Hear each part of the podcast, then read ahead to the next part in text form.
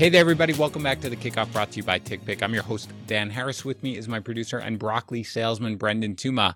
It is not just the Thursday morning edition of The Kickoff. It is the 100th episode of The Kickoff. Amazing. It's also the penultimate episode of The Kickoff for the year. Just so many emotions. Today, we're going to talk about some players I'm higher on, players I'm lower on as we enter week 17. And then we'll finish up the season with a special episode tomorrow. But first, get yourself a signed Clyde Edwards-Helaire helmet by leaving a review for the show on Apple Podcasts or CastBox, and then going to fantasypros.com/kickoff. Don't forget to subscribe to our YouTube channel, youtube.com/fantasypros for 3 times the entries. Now let's also talk about TickPick and how you're going to save some money when you go to football games because they don't charge service fees. They've saved their users $55 million. They've also guaranteed the best prices on tickets. Find a better price on another site, they're going to give you 110% of the total purchase price. Now they've teamed up with Zip. That allows you to buy now, but pay later for all your tickets. Just choose Zip at checkout. Split your ticket purchase into 4 installments. Download the TickPick app. Use the code PROS for $10 off your first order when you select Zip at checkout. Again, code PROS, $10 off your first order when you download the TickPick app and select Zip at checkout. All right, before we get into the show, let's go through the news and notes. Kyle Shanahan says that Jimmy Garoppolo is dealing with a grade 3 sprain in his throwing thumb and that he has a chance to play in week 17. I just can't imagine that Garoppolo is going to be able to suit up here. So as I said yesterday, I'm ranking Trey Lance 12th, I believe, for this week, and I would start him with relative confidence. Adam Thielen underwent season-ending ankle surgery, so that's it for him, obviously, and KJ Osborn becomes somebody who you can start in a pinch. Dan Campbell thinks that DeAndre Swift will be able to play in week 17. That's great news. And if he does play, if you roster him and you somehow made your finals, then you can start him. Ezekiel Elliott says he'll be close to 100% for the playoffs. That's great. Does fantasy managers absolutely no good. Frank Reich says that if Carson Wentz gets cleared by Sunday, then he will start. Also, water is wet. James Conner is still day-to-day with his heel injury per Cliff Kingsbury. Miles Sanders is not going to go on IR as we expected. Sam Darnold is starting in week 17 per Matt Rule. That's going to fix all the Panthers' problems. Drew Lock is expected to start for the Broncos per Ian Rapoport. Jared Goff says that he is day-to-day with a knee injury despite the fact that he was activated from the reserve COVID-19 list. Joe Judge says that both Mike Glennon and Jake Fromm are going to play in week 17, pick up the Bears' defense. Adrian Peterson was placed on injured reserve. Patrick Mahomes says that Tyreek Hill, quote, was exhausted out there in week 16 after coming off the COVID list. So that might explain why he didn't get too many targets. I expect that to be remedied this week.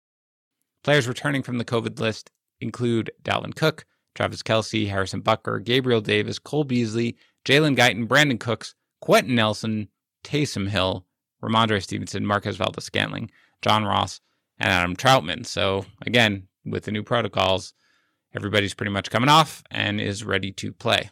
Players placed on the COVID list are Tim Patrick, Darren Waller, and Hayden Hurst.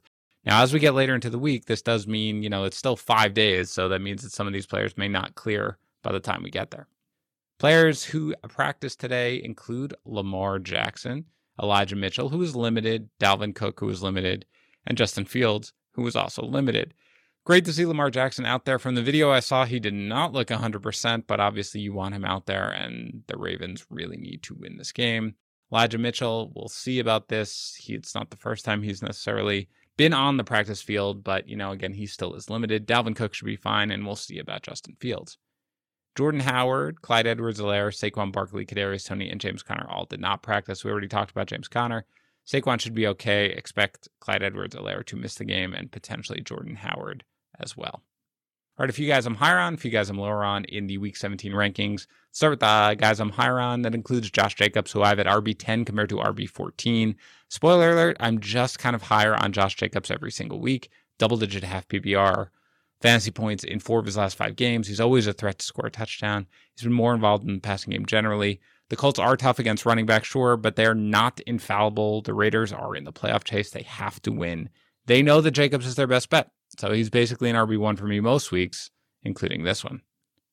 I'm also higher on Devin Singletary, who I have at RB16 compared to RB21. I mentioned him yesterday, and I think when all is said and done, he may end up a little higher than this for this week. But for now, he's a solid RB2. He is dominating the snaps and the touches. He's getting goal line work. He's got double-digit fantasy points in 3 straight games. He's got a great matchup here against Atlanta, where the Bills are heavy favorites. It just sets up well for him, so I think you can start him pretty confidently. I'm also higher on Brandon Cooks, who I have at wide receiver 19 versus wide receiver 27 for consensus. My guess is his consensus number will climb a little bit as people will realize he's off the COVID list, and hopefully he has no side effects or anything like that. But the volume for Cooks is going to be there. It always is. The 49ers secondary is really, really hurting since Emmanuel Mosley went on injured reserve. Josh Norman and Ambry Thomas just have been burned repeatedly. So Cook should have a big game here, and he should be considered a solid wide receiver too. I'm also higher on Jerry Judy, who I have at wide receiver 41 compared to 46 for consensus. The Chargers are tough on wide receivers, but again, it sounds like Drew Lock is going to start here. That's not good for most things, but maybe it's good for Jerry Judy since he's not afraid to push the ball a little bit. I don't want to go too crazy with this one. You don't want to start Judy. I'm justifying him as a wide receiver 41 only, right? I'm not going crazy here, but still, I don't think you absolutely have to shy away from him in this game. I'm also higher on Gerald Everett, who I have at tight end 10 compared to tight end 13 for the consensus.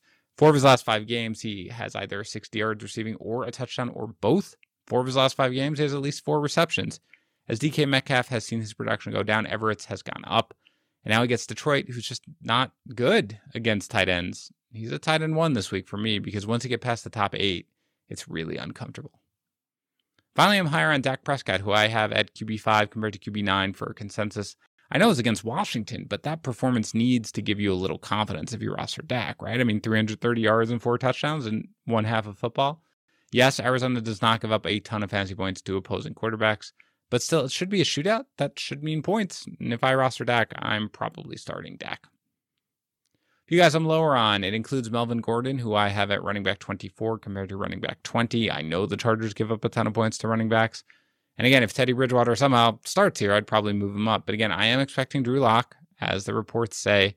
That means fewer sustained drives and a stacked box. It's the championship. I just know if I feel like I want to run out and start Melvin Gordon, I'm probably doing things wrong. So trying to avoid him if I can. I'm also not starting A.J. Dillon, who I have at RB30 compared to RB24 for consensus. Dillon's fine, but he has more value in blowout games. I don't expect this to be one. Minnesota and Green Bay are more evenly matched than you'd think, which means you're looking at a secondary back and you need a touchdown to have value here. And that's fine, but that's a flex to me, not an RB2. I'm also lower on Devontae Freeman, who I have at RB35 compared to RB30 for consensus. Not sure why anyone would be starting Devontae Freeman here. He's splitting work with Latavius Murray. He has a combined 21 half PPR points in his last 3 games against the Rams this week. Even if Lamar Jackson comes back, you should want nothing to do with him as a flex or otherwise. Also lower on CeeDee Lamb, who I have at wide receiver 13 compared to wide receiver 9 for consensus. He's been pretty quiet of late, 66 or fewer receiving yards in 4 of his last 5 games. He's basically just running out of the slot. That limits his snaps, and the Cardinals have been weak against wide receivers of late, but a little worse against the perimeter. That's where I think Dak Prescott's going to be able to attack. They're not quite as bad against slot receivers. I just feel like it's tough to consider him a wide receiver 1 at this point.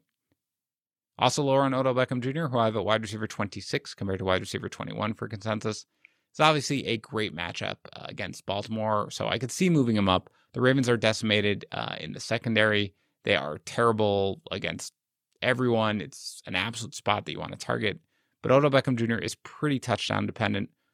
4 of his last 5 games, he's got a touchdown. But other than that, 37 yards or fewer in 4 of his 6 games with the Rams.